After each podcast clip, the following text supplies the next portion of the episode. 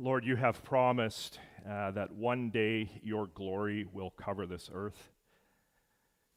It's not here yet, Lord, but because of the crucifixion of your Son, that gave way to the resurrection, which then gave way to the ascension, which then gave way to your Son, Lord, sitting at your right hand with all authority in heaven and earth.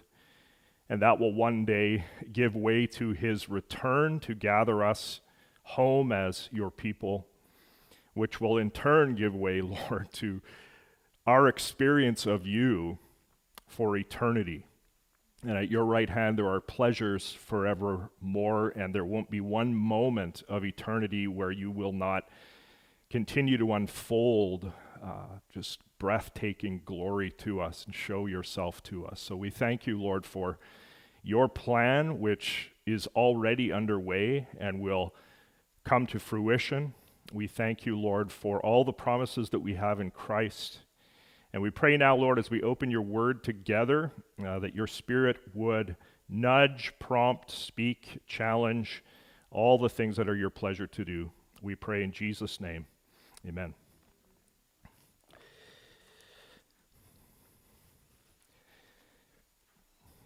So, over the past two weeks, of course, if you've, or few weeks, I guess, not just two, um, if you have been with us, we have been slowly uh, meditating on the apostles, the apostle Peter's sermon in Acts chapter 2. And hopefully, as we've gone through this already, we have noticed that the two major themes, or the two major strands of Peter's sermon are, namely, the pouring out of the Spirit at Pentecost and the resurrection of the Son of God, Jesus Christ. The pouring out of the Spirit and the resurrection. Well, as Peter now brings his sermon to a close, he ties together these two strands, ties them together. And then following that, Peter will issue to his listeners a specific word of application, which is what good preachers do. They give application of the word. Well, the last verse that we looked at in our time last Sunday was Acts 2, verse 32. If you have a Bible, we encourage you to open it, even though we have the verses on screen. There's something about having a Bible in front of us that is blessed. So please open your Bible. Acts 2:32, Peter there simply declared the resurrection.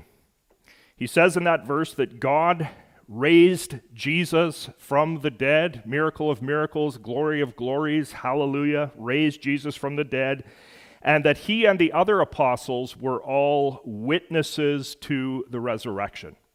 And so it's very clear that verse 32 is about the resurrection.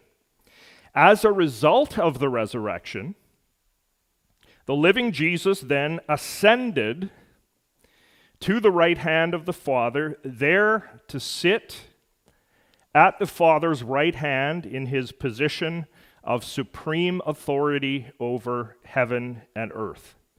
And it's the ascension of Jesus to the right hand of the Father that Peter now turns to in verse 33.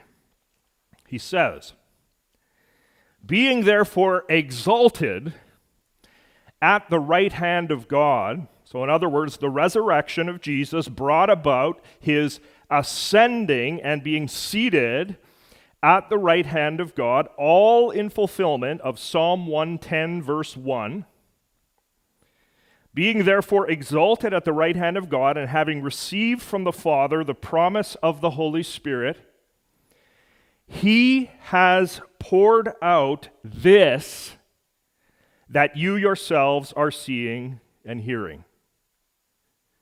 So, notice, friends, very carefully how the Apostle Peter ties together those two major strands of his sermon resurrection and the pouring out of the Spirit. He's saying here that Jesus was resurrected, and then, as the living Christ, he ascended on high to the right hand of the Father, and from that exalted position, the risen Jesus has poured out his spirit there on his people at Pentecost.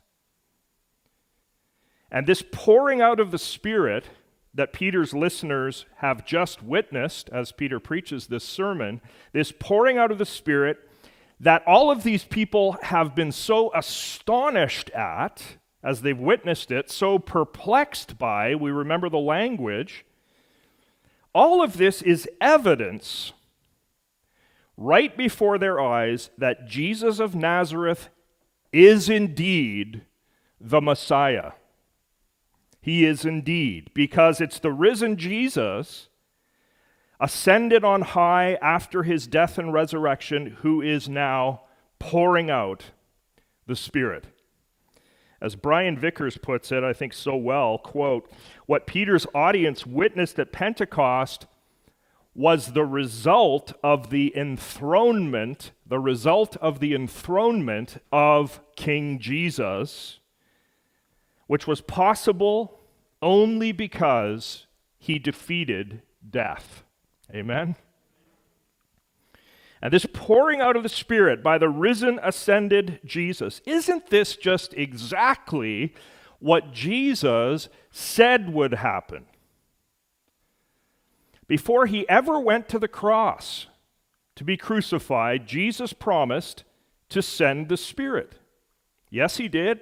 He said to his disciples in John 15 26 that he would be sending the Helper, sending the Spirit of truth to his disciples.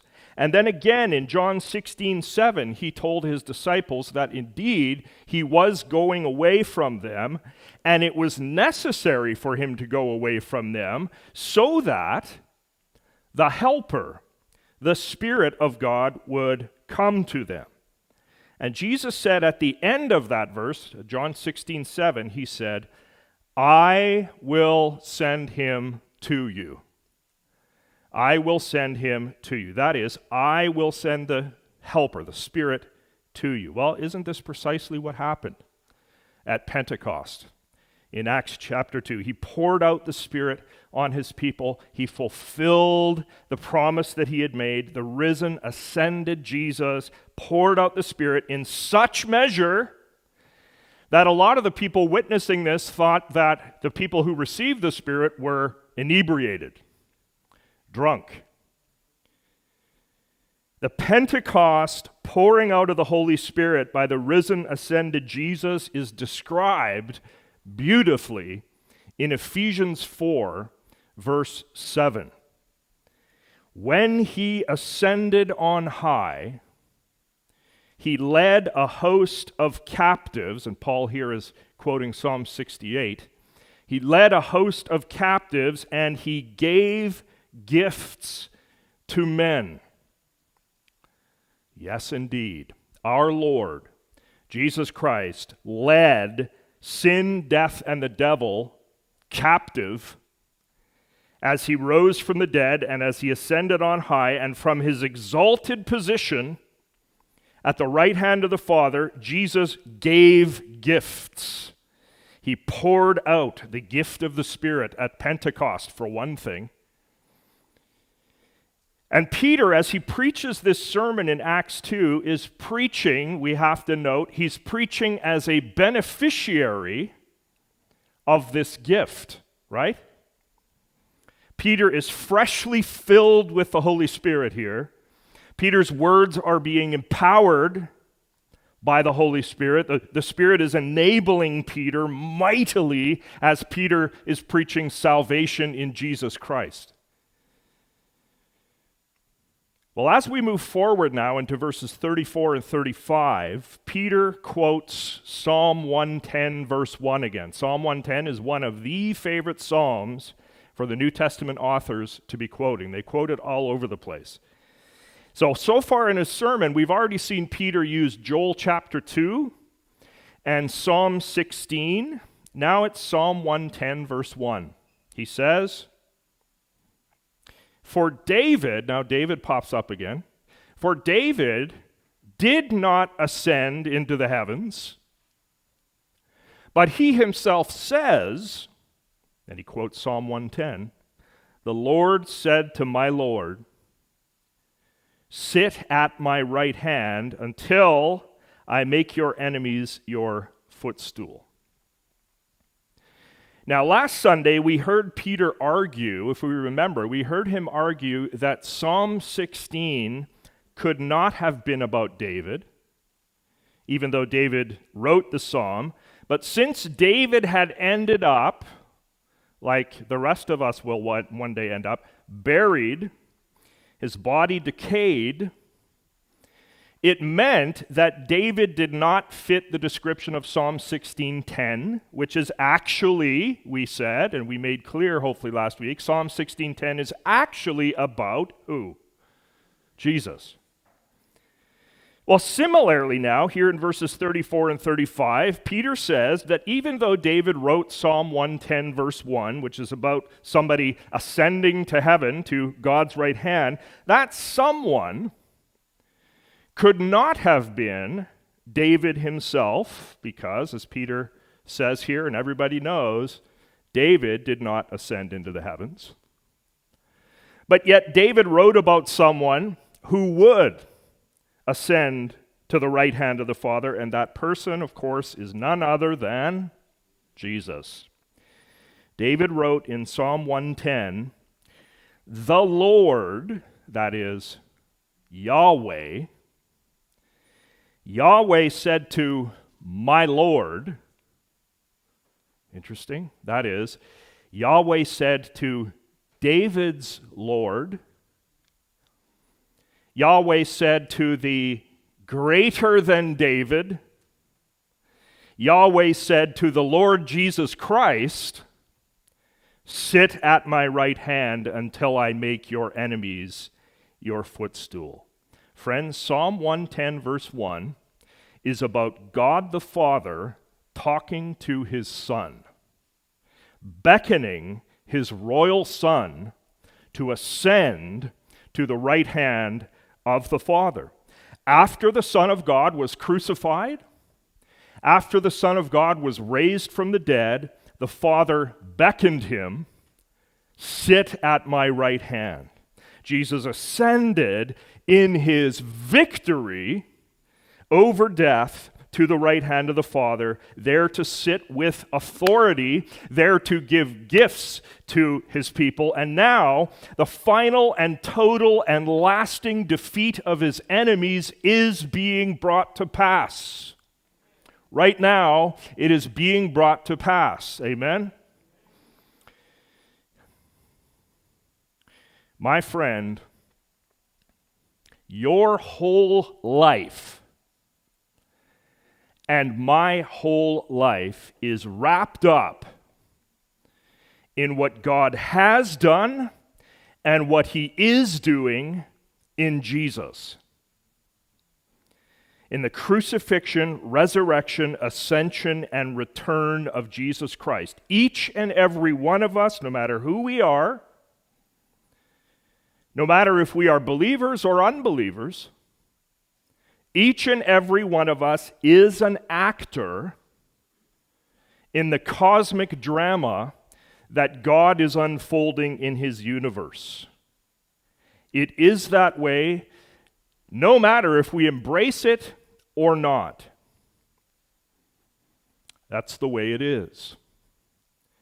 Peter finishes his sermon then in Acts 2:36. The final word of this very first sermon in the Christian era is this Let all the house of Israel therefore know for certain that God has made him both Lord and Christ.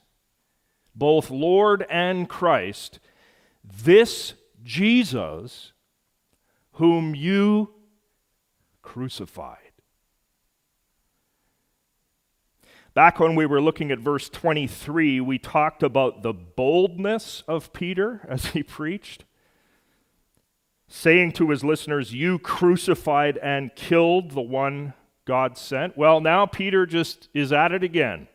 He does it again here at the close of his sermon. He reiterates to his listeners that they, he gets very pointed, that they crucified the one whom God established and God designated as Lord and Messiah. They said their violent no to the one upon whom was God's yes. They murdered their own Messiah, which is the point that Peter, filled with the Spirit of God, makes crystal clear here. They murdered their Messiah who had been sent by God. And this fact brings Peter's listeners from the condition of astonishment and perplexity that they'd been in because of the phenomenon of the Spirit's outpouring, it brings them from that astonishment now to a condition of abject terror. There is a realization here that is brought home to them in a most powerful way that they are guilty of killing God's Messiah. But now, that Messiah was alive and at the right hand of the Father, and his enemies were being dealt with and were being defeated. And so the listeners hear this, and, and, and how could they not, they think, how, how can we not be his enemies if we killed him? How could we not be the targets of God's severe judgment if we have murdered God's chosen, sent Messiah? You see, it wasn't just, it wasn't just that they'd killed another prophet like Israel of old had done repeatedly throughout their history. No, they had killed the Christ. As Ben Witherington puts it, Peter's listeners, he says, had done something no Jew would ever want to be credited with, acting in such a way as to lead to the death of the Jewish Messiah the one who was to deliver Israel. Well, let's go to verse 37.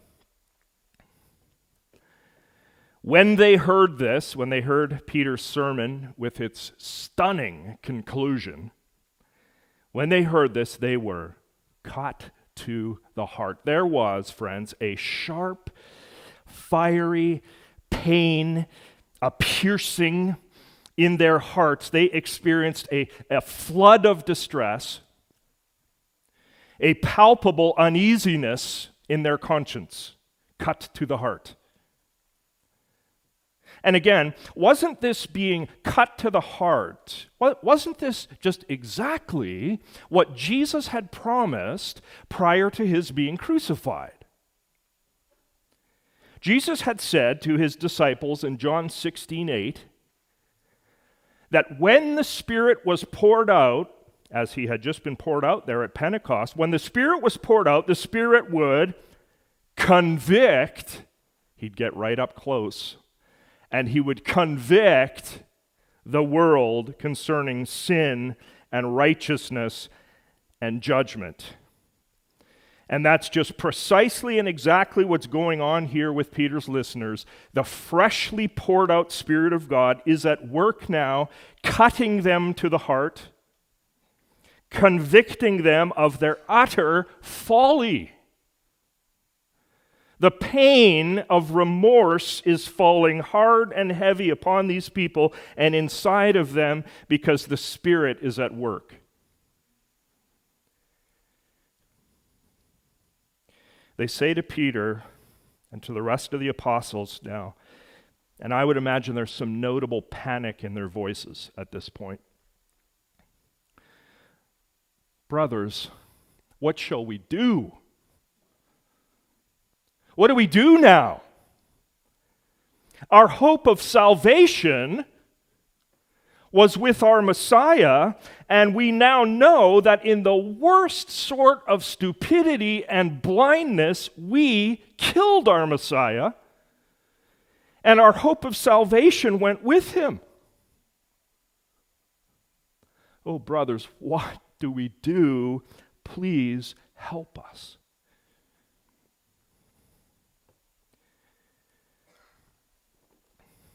You're 400 miles from shore. The water is 2,000 feet deep. It's cold. Your boat has just sank. And you're alone treading water. Suddenly, miraculously, a little unmanned lifeboat appears 50 feet away. And you swim with all the energy you have left vigorously over to that lifeboat and you climb aboard. And if not for the lifeboat, surely you would have died. Well, friends, the Holy Spirit, speaking through Peter, gives these people a lifeboat. Amen. Their hearts are cut, their hearts are broken by the realization that they went ahead and they murdered their own Messiah, and now they recognize that they are under terrifying judgment.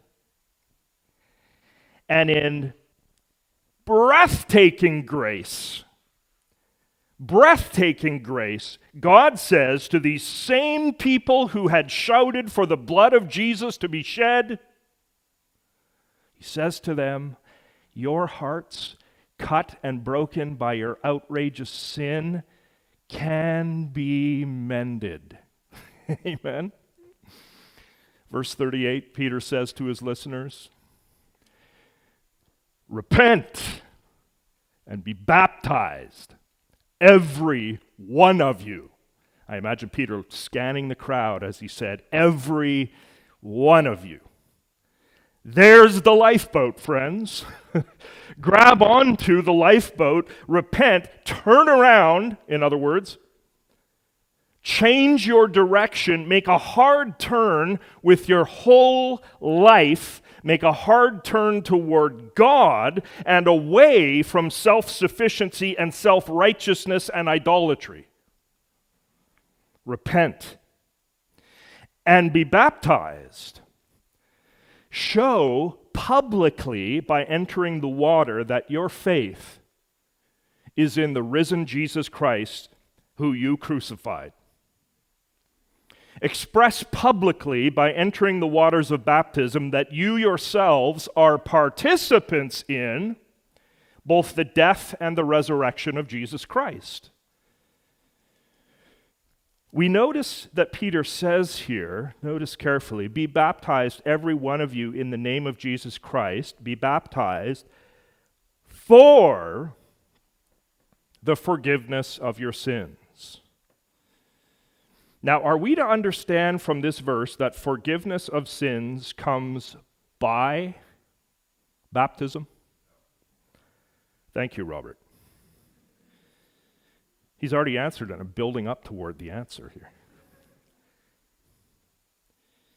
I don't want to get into the weeds of the original Greek here, but suffice it to say, and with the work of Greek scholars uh, backing me up here as I studied this this week, we should understand this as be baptized with a view to the forgiveness that is yours in Christ.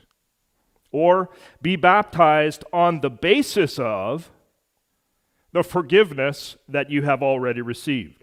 Baptism, friends, signifies, signifies the forgiveness of Jesus. It does not produce that forgiveness. It signifies forgiveness, it does not produce forgiveness. But leaving that issue aside, I want you, because I don't want us to get bogged down in that, but I want you to really notice the glory in this passage. Notice the glory with me. Notice the glory. To the bloodthirsty people who had called for Jesus to be executed Roman style on a cruel cross, crucify him, crucify him they had shouted. God here extends forgiveness. Do you notice this glory, this gospel? As John Stott has noted, he says, Eat, listen to this. It's just remarkable. Even the sin of rejecting God's Messiah would be forgiven. Even the sin of rejecting God's Messiah would be forgiven. If that is not astonishing grace, then I don't know what is. I want you to understand the forgiveness of God, my friend. If you, if you are a person who struggles with this, er, am I forgiven by God? Can I be forgiven by God? I want you to understand the forgiveness of God and how unexpected it is and how great it is. And to help you understand, I want you to listen carefully to this excellent little description of God's forgiveness from a writer named Leander Keck. He says this What is the forgiveness announced by the gospel? Is it like when we announce our human, frail, limited forgiveness? What is the forgiveness announced by the gospel? It is the news that God has dealt effectively with those barriers which our failures have erected. It is the news that God does not wait in sublime patience until we achieve a minimum moral character but that he refuses to allow our continued bankruptcy to stand between himself and us. Hallelujah. That's wonderful news, is it not? I love those last couple of lines. God refuses to allow our continued bankruptcy, and we do. We have continued bankruptcy spiritually, morally. He, he refuses to allow our continued bankruptcy to stand between himself and us. He comes and he searches and he seeks for the lost. Amen. Hallelujah. And all praise to him. Repent and be baptized, every one of you, in the name above all names, the name of the crucified, resurrected, ascended, and soon coming Lord Jesus Christ for the forgiveness of your sins, and you will receive the gift of the Holy Spirit. Yes, indeed, the risen, ascended Christ still pours out the Spirit to those who believe. Verse 39 For the promise is for you and for your children and for all who are far off Blessed news. Everyone whom the Lord our God calls to himself. Notice that Peter says, in effect, that the promise of Christ's forgiveness and the pouring out of the Spirit is for both the Jewish person and for the Gentile, people like you and I. The Gentiles are described here as those who are far off so salvation is for Jews and for Gentiles like you and I. And notice also, friends, very carefully, who does salvation belong to? Psalm 3 8. Salvation belongs to the Lord. Peter says that forgiveness in Christ and the promise of the Spirit are given to everyone whom the Lord our God calls to himself. The Lord is the good shepherd who seeks and saves the lost. The Lord is the one who calls strays to himself, and they are saved. And I wonder, my friend, is he calling you this morning to be saved? Do you sense his calling? Verse 40 now now, here Luke, the narrator, breaks in to the story. He comments on Peter. Luke says, And with many other words, Peter bore witness and continued to exhort them, saying, Save yourselves from this crooked generation. Now, I, I agree with Brian Vickers here when he says that save yourselves means save yourselves by doing what? By flying to Christ for the salvation that you need. Be saved from this crooked generation. People in every time period, including 2021, people in every time period need God to save them from the crookedness and from the devilish rebellion that exists in our own hearts and that exists all around us. Without salvation in Jesus Christ, each and every one of us is liable to God's judgment. You need to know that. Now, when I was a kid, we would go to the lake during the summertime. I used to love going to the lake, Calling Lake in Alberta. Go out there every summer. And one of the things that we enjoyed doing as kids was trying to catch minnows with what's called a seine net. A seine net is a large rectangular net. It's got weights on the bottom of it, two sturdy poles on either side.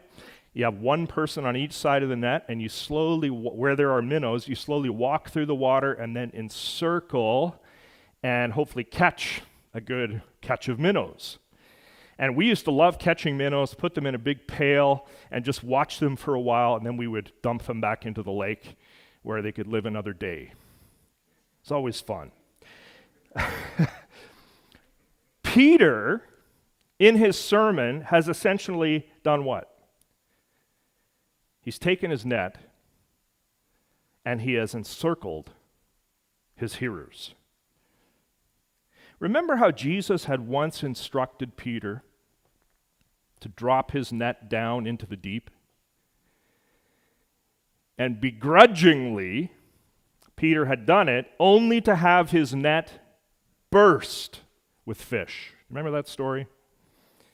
Right after that happened, Jesus said this to Peter From now on, you will be catching men. Remember that? Well, watch how Peter's nets are bursting again. In the final verse of our passage, Acts 2, verse 41. Peter has drawn the net in his preaching.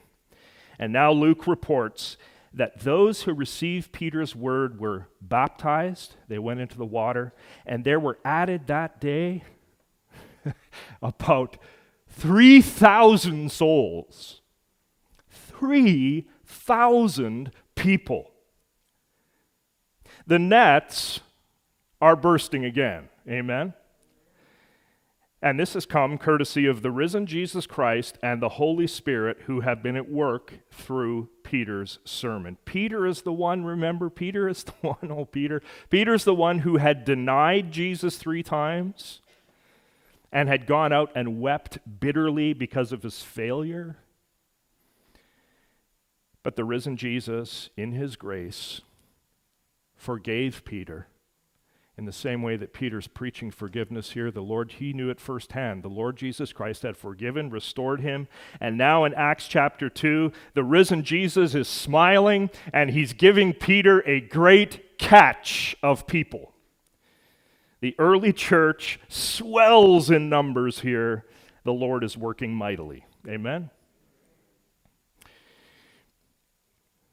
Well, friends, you know the story of the Hebrew people crossing on the dry ground of the Red Sea while the Egyptians were in hot pursuit of them.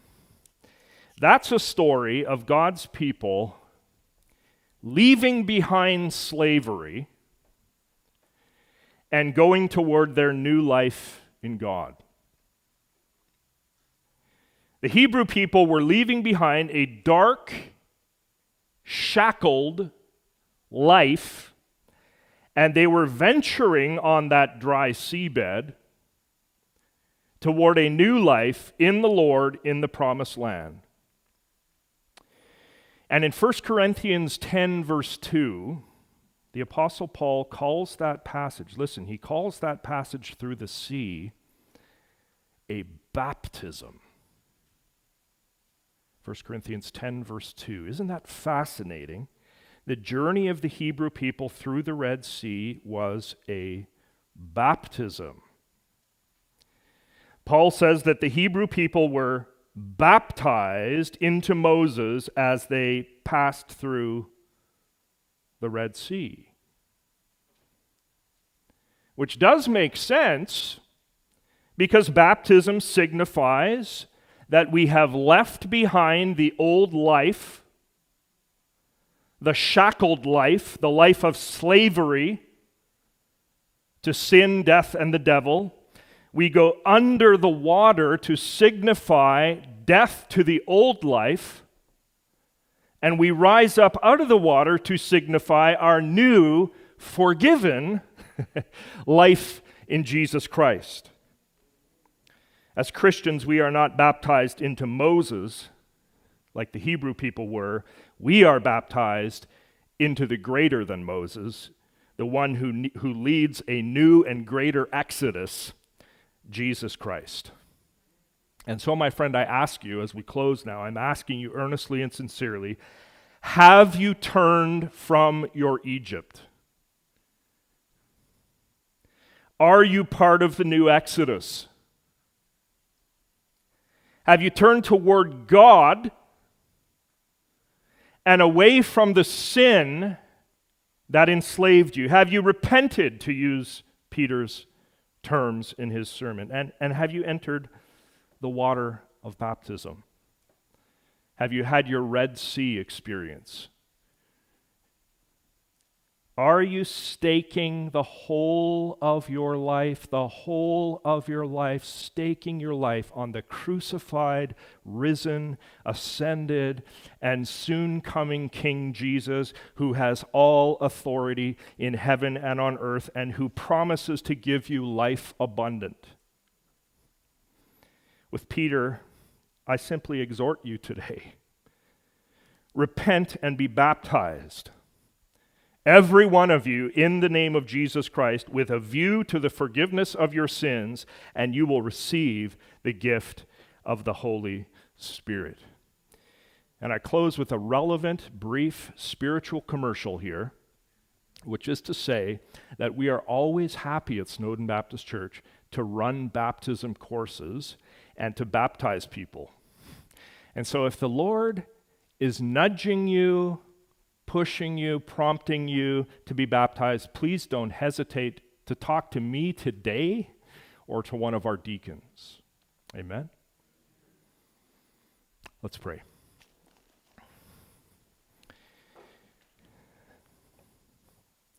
Our Father in heaven, we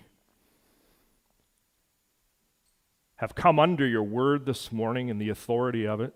We have heard Peter preach in the power of the Holy Spirit about the risen, ascended Jesus who pours out the Holy Spirit on his people and the call to repent and be baptized. And Lord, I pray that if there is someone either with us here today or listening online, either live this morning or after the fact, that is not yet a, a disciple of yours, a follower of yours, that Spirit, you would so work on that person that they would surrender and come under your authority and receive you and be forgiven. This is my prayer, and we pray, Lord, now for your presence, risen Jesus, at the communion table. Amen.